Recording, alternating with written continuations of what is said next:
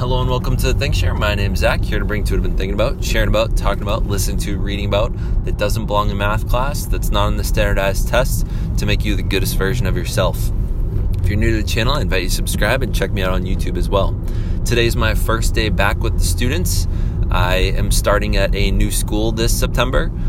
It is the 5th, it's the second day after Labor Day, and I think I, what I wanted to share today was my reasoning for how I'm able to be kind of calm.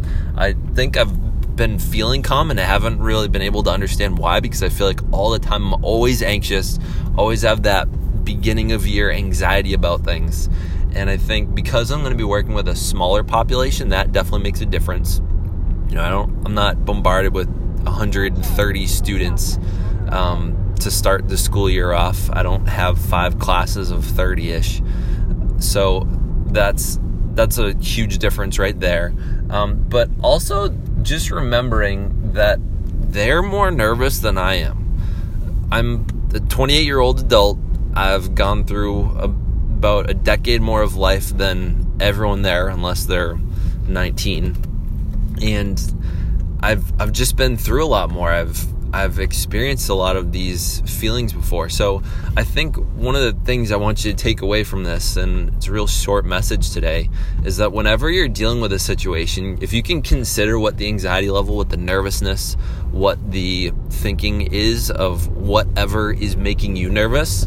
So maybe it's that you're going to a party where you don't know that many people. Guess what? You're probably not alone. There's probably plenty of people that are going to that party that don't know people there there's probably plenty of people that are going to a football game and are worried whether their team is going to win or lose, or maybe they're excited. I'm sure there are plenty of people going to, I mean, people are always afraid of prom or they're afraid of dance or a social event or a bar. Or, you know, it's some sort of event where there's going to be important people there. As much as important people to us feel like we put them on a pedestal, I think at the same time, they're humans too. They have human emotions, and hopefully, if if they've gone through a bit more, they're thinking this way is, is they're thinking about how other people are going to react. But really, if you can consider the anxieties of other people, and if you can almost commit yourself to saying, you know what, rather than being anxious for myself, I'm going to consider the people that I'm going to be around, and I'm going to try to have them be less anxious.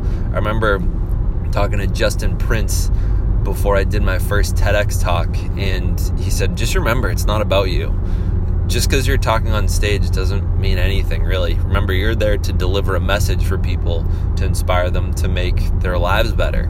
So do that.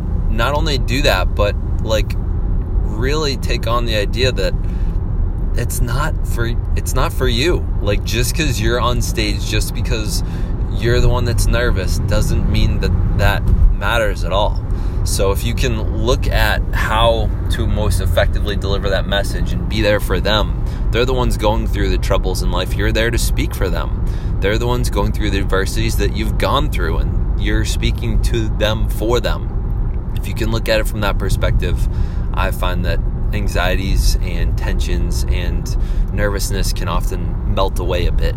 Not fully, but at least on a logical perspective. And if we can embrace that logical perspective, sometimes that'll sink all the way in.